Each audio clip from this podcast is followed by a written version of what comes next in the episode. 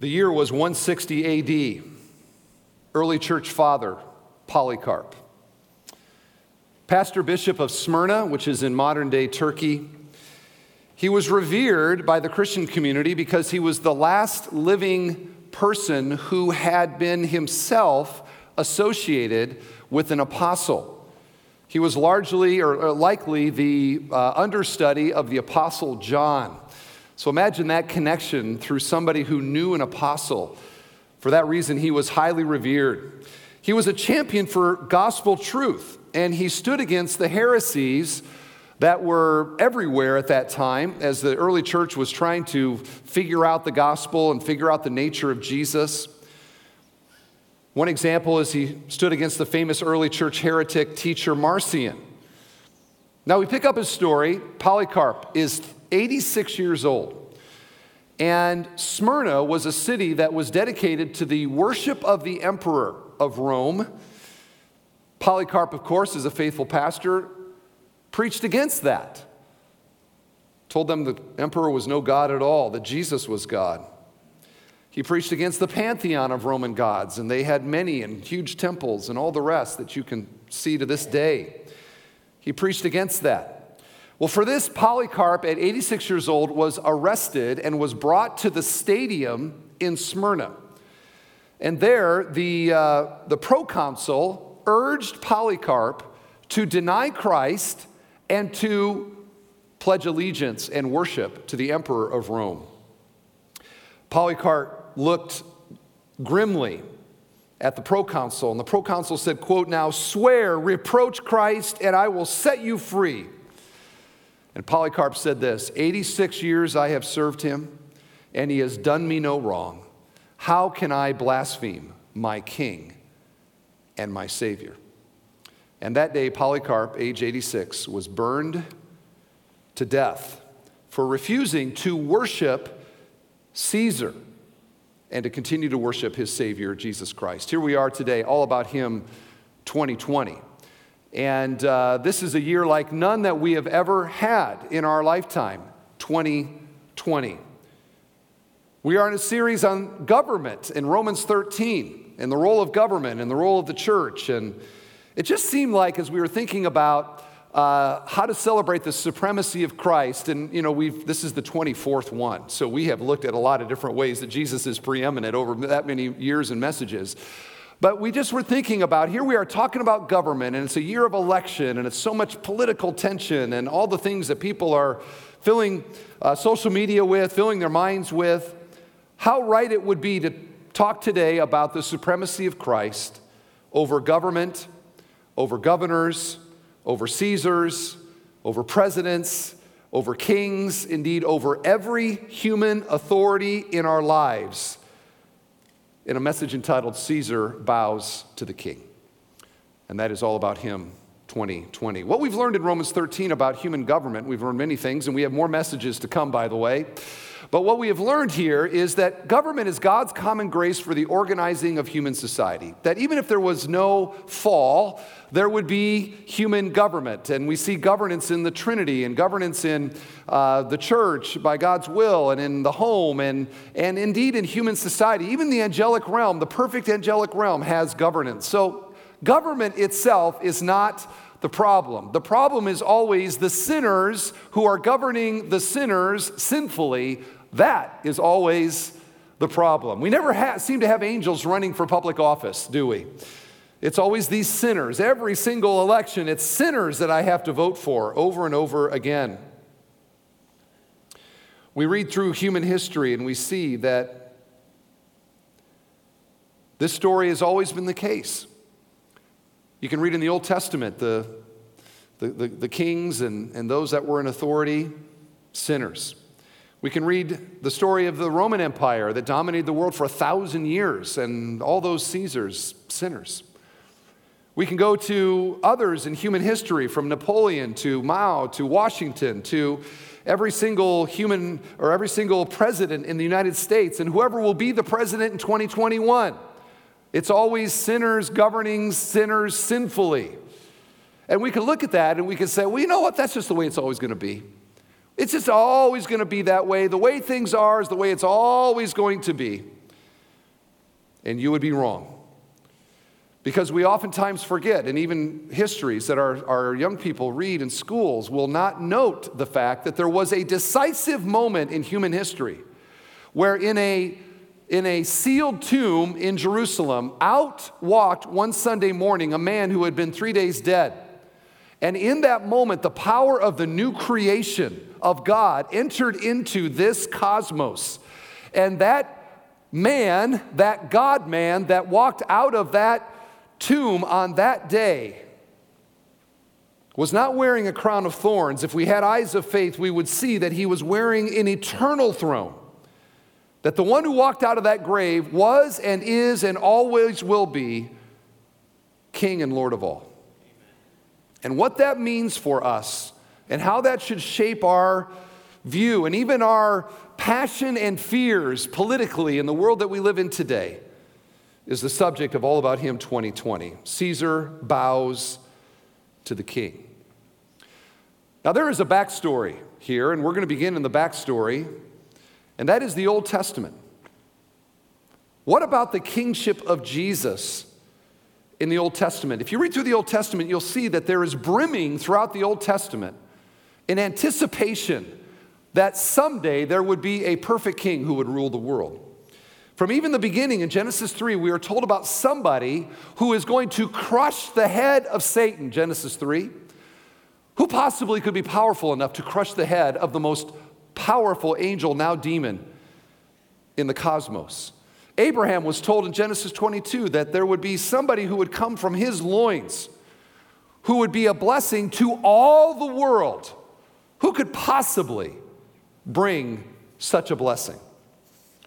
And in the course of progressive revelation, as you read through the Old Testament, God prophetically paints a portrait of one who would crush Satan and who would bless and rule all the nations of the world. Now, we look back at the Old Testament now through the prism of the cross, and we know who he's getting at, don't we? But those people, those Old Testament saints, they didn't have the cross, they didn't know about the incarnation, they didn't, they didn't have these things. They didn't know who this was talking about. And what was said about this Messiah in the Old Testament was so extraordinary, we just wonder who could it be? I mean, the mystery of the Messiah, to be born of a virgin, and yet also to be Isaiah 53, the suffering servant.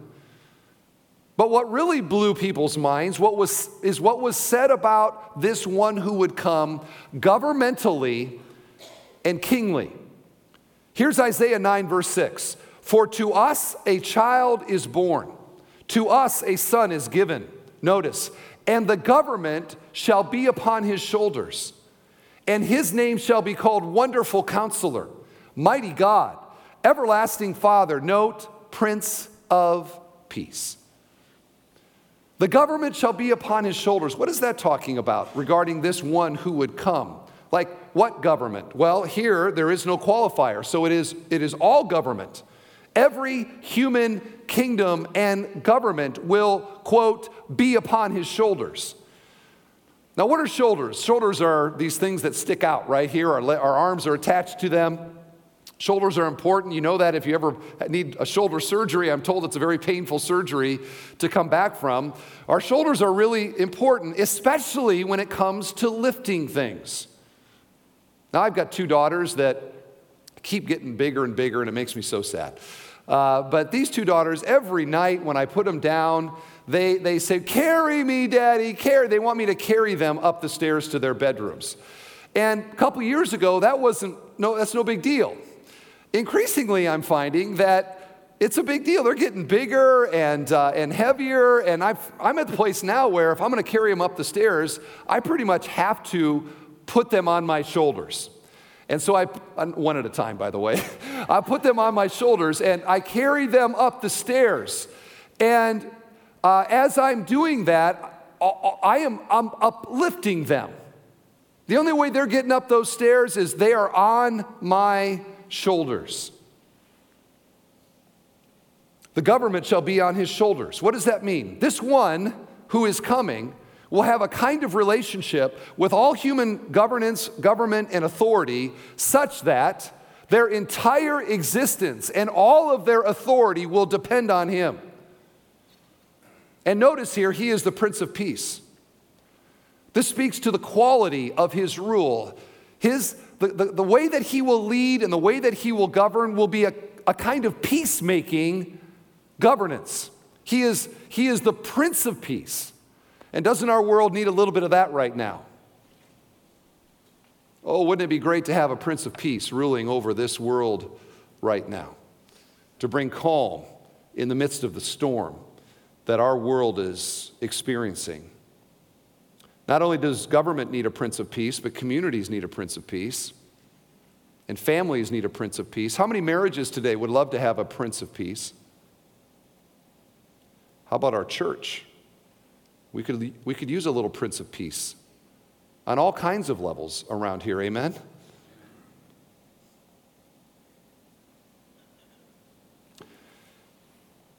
What is truly breathtaking is the scale of his rule. Here's Psalm 2, verse 7. I will tell of the decree. The Lord said to me, You are my son. Today I have begotten you. Ask of me, and I will make the nations your heritage, note, and the ends of the earth your possession. The nations of the earth will be the possession of this one who is coming. Not, not just, you know, you think about this, there has never been a single human being who has ruled the entire globe in all of human history. Now, many have tried, of course. We can think about guys like Hitler or Napoleon, Alexander the Great. But Alexander the Great wasn't great enough to rule the entire globe. And yet, Psalm 2 tells us the one who is coming is going to have a governance whose scale is the entire world. Here's Daniel 7. I'm going to guess many of you are not familiar with this prophecy. This is, I mean, this is just an astonishing prophecy. Daniel 7. He's, Daniel has a vision. It says this I saw in the night visions, and behold, with the clouds of heaven there came one like a son of man. And he came to the Ancient of Days, that's language for God the Father, Ancient of Days, and was presented before him. And to him, not the Ancient of Days, but to the Son of Man, was given, note, dominion and glory and a kingdom that all peoples, nations, and languages should, should serve him. His dominion is an everlasting dominion which shall not pass away and his kingdom one that shall not be destroyed. Who could that be talking about? A vision of like the throne room of heaven, where the Ancient of Days, God the Father, to him is presented the Son of Man. We call him Jesus. And God the Father bestows upon the Son a kingdom whose scale is all nations all peoples, and whose, notice the endurance of this kingdom, it shall not pass away. What kingdom have you ever read about in your history that has never passed away? There's never been one, there never will be one, except this one. His dominion will last forever. This is an echo of the Old Testament folks here. Maybe this is echoing in your mind the promise that God gave to David in 2 Samuel 7, where he said, One of your descendants will sit on an eternal throne. Who could that be? And what kingdom could ever be an eternal throne? Well, this is all Old Testament foreshadowing of one who would come who would have an eternal throne, an eternal rule, and whose authority would be such that he would rule in absolute dominion over all kings and over all kingdoms. And so we see in this, the scale and the scope is far reaching, it includes everything, and it is enduring forever and ever. Again, we ask the question, just like they did all those centuries as they pored over the Old Testament scriptures and they looked at these prophecies and they thought, who could this be? Who could possibly be so great, so mighty, so powerful, so wise to sit on an eternal throne, to rule forever, and to be the Prince of Peace? Who could this be? So the Old Testament, it just anticipates somebody coming. And then we have those white pages in our Bible between the Old Testament and the New Testament. And maybe you should find that just to verify that what I'm telling you is true. There is a white page that says now the New Testament. And with that, we have really the New Testament is the unveiling of who Jesus Christ is. But he doesn't come right away in all of his revelation. No, he comes in a veiled form. We get to the New Testament, though, and the language becomes clearer. It's clarifying the Old Testament anticipation and the prophecies, and it becomes much clearer regarding the royal nature and the royal line of Christ, who now moves into the center and the focus of Revelation is Jesus Christ, and specifically his true identity, who he is. And in the New Testament, there are two governance titles that summarize who Jesus is King and Lord. King and Lord. We start with King. Mary's hanging out in Nazareth. An angel, Gabriel, appears to her. And what does Gabriel say to her? He says this about this child that would come to her, the virgin. He will be great, and he will be called the Son of the Most High. And the Lord God, note, will give to him the throne of his father David, and he will reign over the house of Jacob forever, and his kingdom will have no end. The wise men show up in, in uh, Jerusalem. They've come a long ways. They're from the east, and they come in. And what do they ask? Where is he born king of the Jews? Matthew 2 2. And all Jerusalem is, is in an uproar, not only because of who these guys are, no doubt their appearance, but what they're asking. What do you mean, king of the Jews? What do you mean, king of the Jews? You mean the Old Testament king of the Jews? The Romans were upset. The Jews were wondering. All they could do is say, well, Micah says be, he'll be born in Bethlehem. You might want to go check it out there. And off they go in the city of David. Jesus' royal pedigree was only understood by foreigners and philosophers, not the Jews of the day. But even with that, if you know the story, Caesar was threatened by this the possibility of a usurper. What did Herod do after the wise men did not come back and give a report to him? They went back by an alternate route. What did Caesar do? And by the way, as I talk about Caesar here, it is a general term for human government in the rest of this message. How did Caesar respond to the possibility of a usurper? Do you remember? He sent down his soldiers and they killed every child in the entire region two years and under to make sure there would be no threat to Caesar. Did it work? No, it did not, because the true child king had escaped to Egypt. And this kingly language is continued to be developed. It, it no doubt finds its pinnacle many years later when Jesus gets on the foal of a donkey and rides into Jerusalem. And those that had eyes of prophecy would understand that that little foal was more than a foal, it was a royal carriage. Why did he ride that and not something else? Why didn't he walk in? Because he knew the Old Testament prophecy. He knew that this was the sign of the king being offered to Jerusalem. As the Old Testament had said, he was riding a royal carriage that day. And there were people there who kind of understood that began to sing royal psalms over him, but nobody really understood. Nobody really got who this person actually was. And in a few days, the Jewish Caesars would unleash their terror at the threat to their power. How? By charging that Jesus claimed to be an actual king.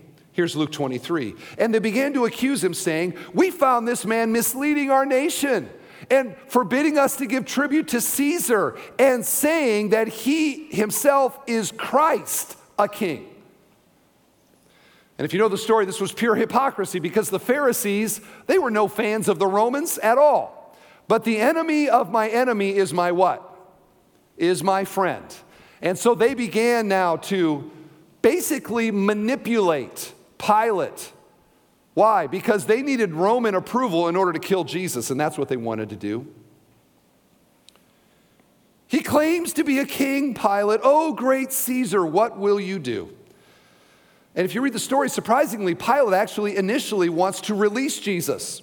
John 19. From then on, Pilate sought to release him, but the Jews cried out, If you release this man, you are not, notice, Caesar's friend. Everyone who makes himself a king opposes Caesar. What's going on here? This is backroom dealings that would make Washington, D.C., you know, amazed. Okay? They are, poli- this is political theater that's going on here. They are manipulating Pilate. And what is the accusation? Not against Jesus, but actually against Pilate. If you let him go, you're no friend of Rome because he claims to be a king. And Romans were ruthless with any threat to their power and their authority. And Pilate understood what they were saying. You let him go, this is not only going to be your position, it might be your head.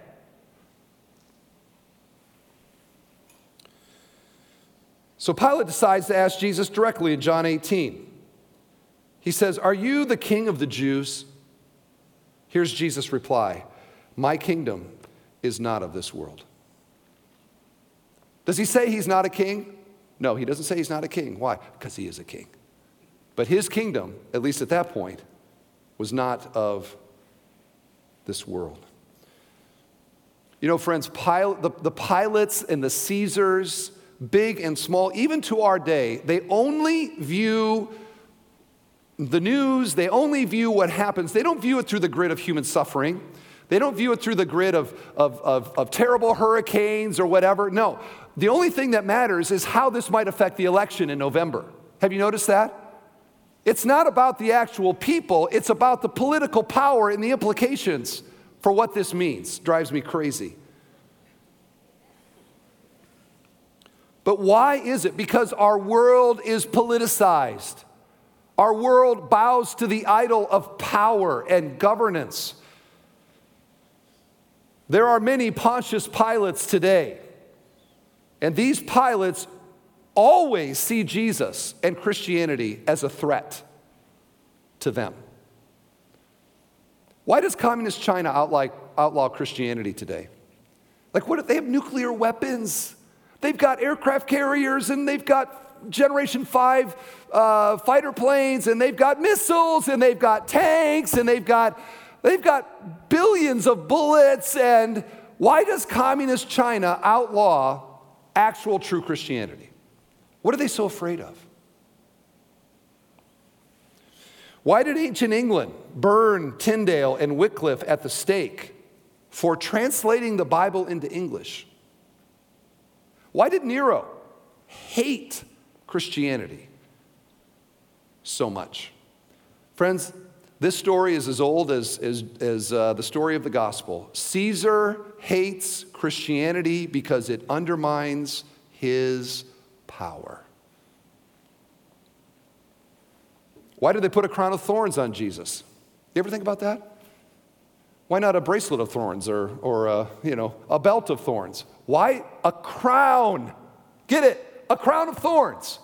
What were they mocking? They weren't mocking his miracle making. They weren't mocking his teaching. They weren't mocking his birth in Bethlehem. They were mocking his claim to be a king. And Caesar will not tolerate any threat to his power.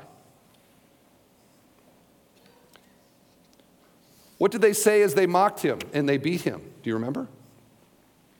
Did they say, Hail, uh, one born in Bethlehem? Hail, O Nazarene, fulfilling Old Testament prophecy. Hail, resurrector of Lazarus from the dead. Hail, feeder of 5,000. Is that what they mocked him? No. Hail, King of the Jews. It was his claim to authority and royalty and power that they mocked. What sign did they put over his head? Jesus of Nazareth, born in Bethlehem. Jesus of Nazareth, you might have heard of him. Jesus of Nazareth, prophet or priest. No, what did they say? This is Jesus of Nazareth, king of the Jews. Look at us. We're nailing to the cross the guy who claimed to be a threat to Caesar. Do you know who the ultimate Caesar is? It's not Pilate, it's not Nero, it's not Alexander the Great, it's not the President of the United States. The ultimate Caesar is Satan. We go back into the story of the temptation of Jesus. I don't have time to get into this uh, fully, but if you think about the three temptations that Jesus faced, which one of them was the most seductive? What did Satan offer to Jesus? Bow to me, and I will give you the what? The kingdoms of the world. What was Satan actually offering there? Here is a way for your prophesied kingdom to come to you without a cross, without fulfilling the Father's will, without any of these things. I will give you what you want without the things that you don't want, but you have to bow to me. And every Caesar, they always want Jesus and his followers and his church to bow to them. King. The second title is Lord. We use this so much, I think that it often, we fail to realize what it's actually saying, what it actually means when we say, Lord Jesus Christ. The word entitled Lord is a governance term. This is a, an authority term. In the, Greek, in the Greek Old Testament, the Septuagint, the name of God was slightly altered because it was so holy to this word, Kyrios, Lord. 6,000 times in the Old Testament, it does that. But no Jew would ever take that Greek word that applied to the very name of God and assign it to any flesh and blood. Never would do that. It would be blasphemy, it would be irreverence, it would be so wrong. And yet, this is exactly what Peter does on the day of Pentecost, the very first sermon after the Holy Spirit comes. What does he say? Let all the house of Israel therefore know for certain that God has made him both Lord and Christ. Do you get that? This Jesus, whom you crucified. King is a royal title. King is a, is a, a royal line from David. It is positional, it is title. But you can go to Europe right now and throw a stone, and you'll probably hit somebody who has a title. The titled uh, gentry of Europe, and they've got some old house they live in, and they've got a title. But they have no authority, they have no power. All they have is title. Europe is filled with bejeweled and impotent, titled gentry, but they are impotent. This reminds me of a moment I had this summer with my daughters. I was. Uh, uh, I had my, my two girls in the back seat and decided to drive through our old neighborhood to show them the house that we used to live in. And so we're driving through the neighborhood, and lo and behold, we came upon uh, a guy in our church who was outside enjoying the summer sun, had his shirt off, washing his car. And uh, so we pulled up and then, you know, and, and he came out and we kind of chit chatted a little bit there by the car. And uh, when it was done and he was walking away and we were pulling away, my, my daughters said, Dad, his muscles are bigger than yours.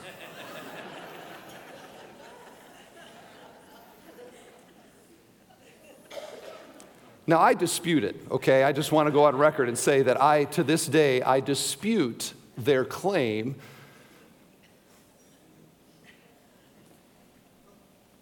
His muscles are bigger than yours. We look at Jesus, and we have to see much more than a title. He has the title, king, but he has muscles as well. He has power. He is both king and Lord. Lord is authority, Lord is supremacy. It is, it is control. He is, he is the enthroned king, and he is the absolute ruler and authority over all. Listen to one commentator explain the significance of Jesus as Lord. He says this Since Jesus is Lord, he shares with the Father qualities like deity, Romans 9, pre existence, John 8, holiness, Hebrews 4, and compassion, to name just a few. He is co creator, Colossians 1, and co regent, presiding in power at the Father's right hand, Acts 2, where he intercedes for God's people, Romans 8, and from whence, as the Creed says, he will return to judge the living and the dead, 2 Thessalonians 1. Just as it is impossible to overstate the power, grandeur, and goodness of the Kyrios, the Father, so there is hardly limit to the glory ascribed in Scripture to the Kyrios, the Son. This lordship of Jesus is an affirmation of every single person who is actually saved. Romans 10 if we confess with our mouth that Jesus is Lord and believe in our hearts that God raised him from the dead, we shall be saved. And this confession of Jesus Christos Kyrios, Jesus Christ is Lord, from ancient times, the very first creed of the church. It was like the secret little uh, password that people would say Jesus Christ is Lord. Why was it scandalous? Because when you live in a world that demands the worship of the emperor of, of Rome, to, to say Jesus Christ is Lord, to whisper that in each other's ears, was, a, in a sense, an act of high treason. It cost Polycarp his life but it is the affirmation of every single genuine Christian. If you are here today and you are under the grace of God, my friend, then you are somebody who has bent the knee to the lordship of Jesus Christ and have affirmed in your heart that he reigns over all. This is what separated Christianity from the polytheistic, emperor worshiping peoples of its day. It was scandalous then, and I'm here to tell you it's scandalous now. You might be like, oh, those old people, that old kinds of people, those old ancient people, you know, we're so much more sophisticated now. We've moved beyond such things, really. This creed, Jesus is Lord, summarizes everything found in every other creed. It is to pledge allegiance to the sovereign kingship and rule of Jesus over the universe. And by the way, that is going on right now. Do you remember what Jesus said before he ascended to heaven in Matthew 28? We call it the Great Commission. We get down to make disciples of all nations. We can skip over the first part. All authority in heaven and on earth, what? Has been given to me. Therefore, go and make disciples. Right now, as you and I sit here today, Jesus is on his throne. Right now, Jesus is ruling the universe. Right now, he is the sovereign king over all. And yet, his reign currently is a provisional reign. And afterwards, you could come up to me and say, hey, wait a second, how is Satan the prince of this world and Jesus is the, is the king of the world? How does that work? Why is that the case? Well, it is because this is a provisional rule. It is not, it's not a reign like it's always going to be. It is provisionally this way right now, where Satan does exert his destructive influence on earth, and he is trying to undermine everything that is good and glorious and gospel in this world. Satan has not bent the knee to Jesus. And there are billions of people in this earth, and maybe in your friend circle, and maybe right here in the room right now, who have not yet bent the knee to the lordship of Jesus Christ. He continues to be mocked. His name continues to be profaned, even as kingdoms still fear him and outlaw his worship in the world that we live in right now. And right now, there continues to be human governments, and right now, there continues to be kings and queens, and there continues to be prime ministers and congresses and, and presidents. And we've got all of these sort of little fiefdoms where we have human beings, little worm human beings, exerting authority in some way in this world. And we could think that this is the way that it's going to go on forever. We could think that the United States, the greatest nation on earth, there's always going to be a president, there's always going to be a Congress, and there's always going to be states, and there's always going to be the United States of America. We can look at China and think there'll always be a China, there'll always be a Russia, there'll always be a Brazil, there'll always be an India. Pick your nation and your kingdom.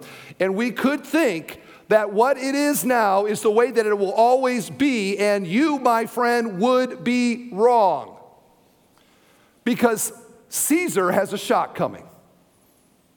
And this is what Revelation 19 tells us is coming. Then I saw heaven opened, and behold, a white horse. The one sitting on it called faithful and true.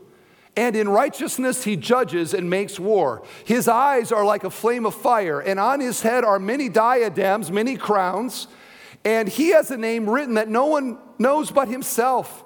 He is clothed in a robe dipped in blood, and the name by, uh, by which he is called is the Word of God. And the armies of heaven, arrayed in fine linen, white and pure, were following him on white horses. From his mouth comes a sharp sword with which to strike down the nations, and he will rule them with a rod of iron. He will tread the winepress of the fury of the wrath of God the Almighty. On his robe and on his thigh, he has a name written King of Kings and Lord of Lords. This anticipated king in the Old Testament, whose rule would last forever and whose the scope would be over all the world, that people thought, who could possibly be that? This anticipated king. This veiled and then somewhat unveiled king Jesus, who exerted his power, saying, Peace be still, and multiplying the bread, and Lazarus come forth, and all the other things that he did, showing the power and authority that is alone his as the Son of God. This king who was resurrected on the third day and told the disciples, Go tell everybody you can about who I am and that forgiveness of sins is available by faith in my name. This king who now for 2,000 years the church has in, in very uneven ways, sought to be faithful to the call that we have to proclaim the lordship of Jesus and his kingship to all who will affirm that and trust and believe and bend the knee of their heart and throne Jesus in their heart. This one someday is going to return. And the sky that you see when you walk outside from this service will someday be rent and stepping through that sky will be the one that John describes here in Revelation. And of all the things that are said about him, his eyes of fire and, and uh, the tongue that judges and, and kills, and the power and the glory that is his, and all the armies of, the, of heaven that are riding with him, of all the things that are said, there is only one thing that is written on him.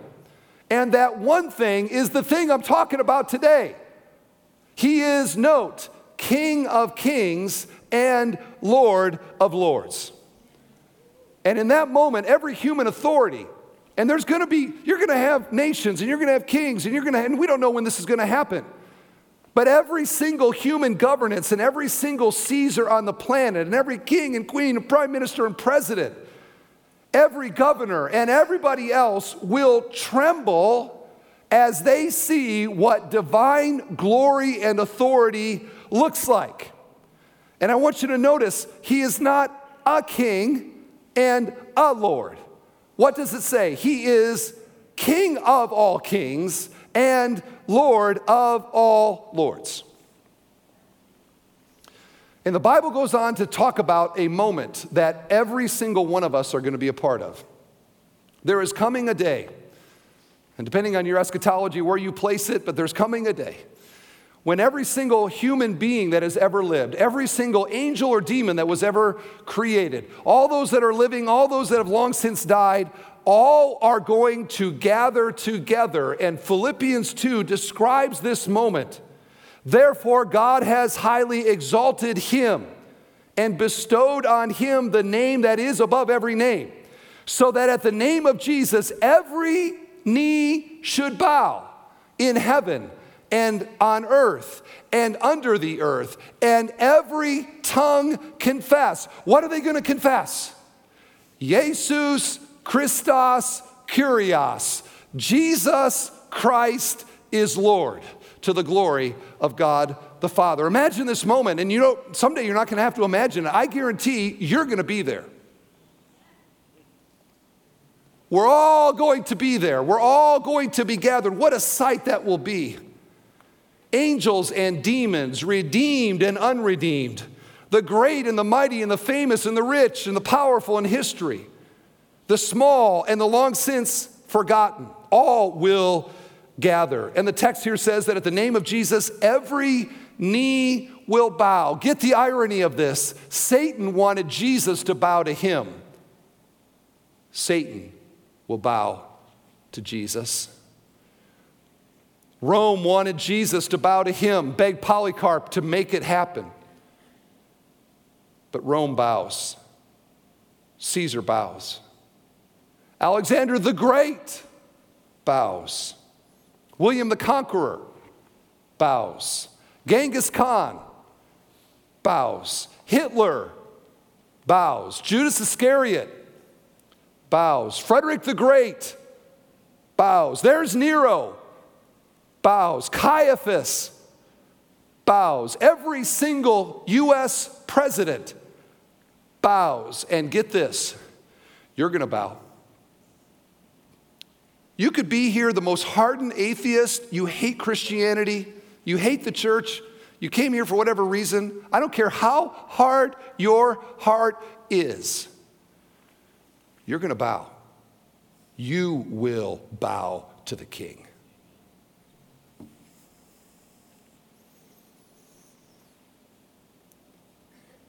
And the story is you either bow now or you bow later because someday everybody bows. And the urging of the gospel of Jesus is to bow now because today is the day of salvation.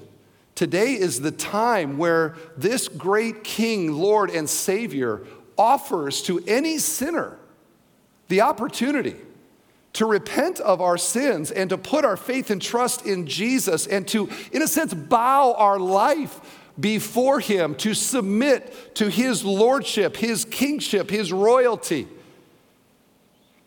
And by doing that, to enter eternity under His grace. You enter into eternity not under the grace of the King of Kings and Lord of Lords. That is eternally perilous. Bow now, because someday all will bow before this King. I would urge you to put your faith and trust in Him today. And finally, this puts all of the froth, all of the chatter, all of the buzz, the rancor that we see in the world around us today, all these government debates and politics, it puts them in their proper perspective. Is Christian citizen important, uh, citizenship important? Yeah. Yeah, it is. In a democracy, should Christians vote? Yeah. Should we vote Christian values? Yeah, I, I, would, I, would, I would say so. Do we care about who is in government over us for the next X amount of years? Yeah, yeah, okay. But not too much. Not too much. Because we have eyes of faith and we see through the scriptures and the gospel that our forever King is on his throne. Our sovereign ruler, before all whom will bow, is Jesus Christos Kyrios. Jesus Christ is Lord. All praise and glory be to him. Amen. Amen.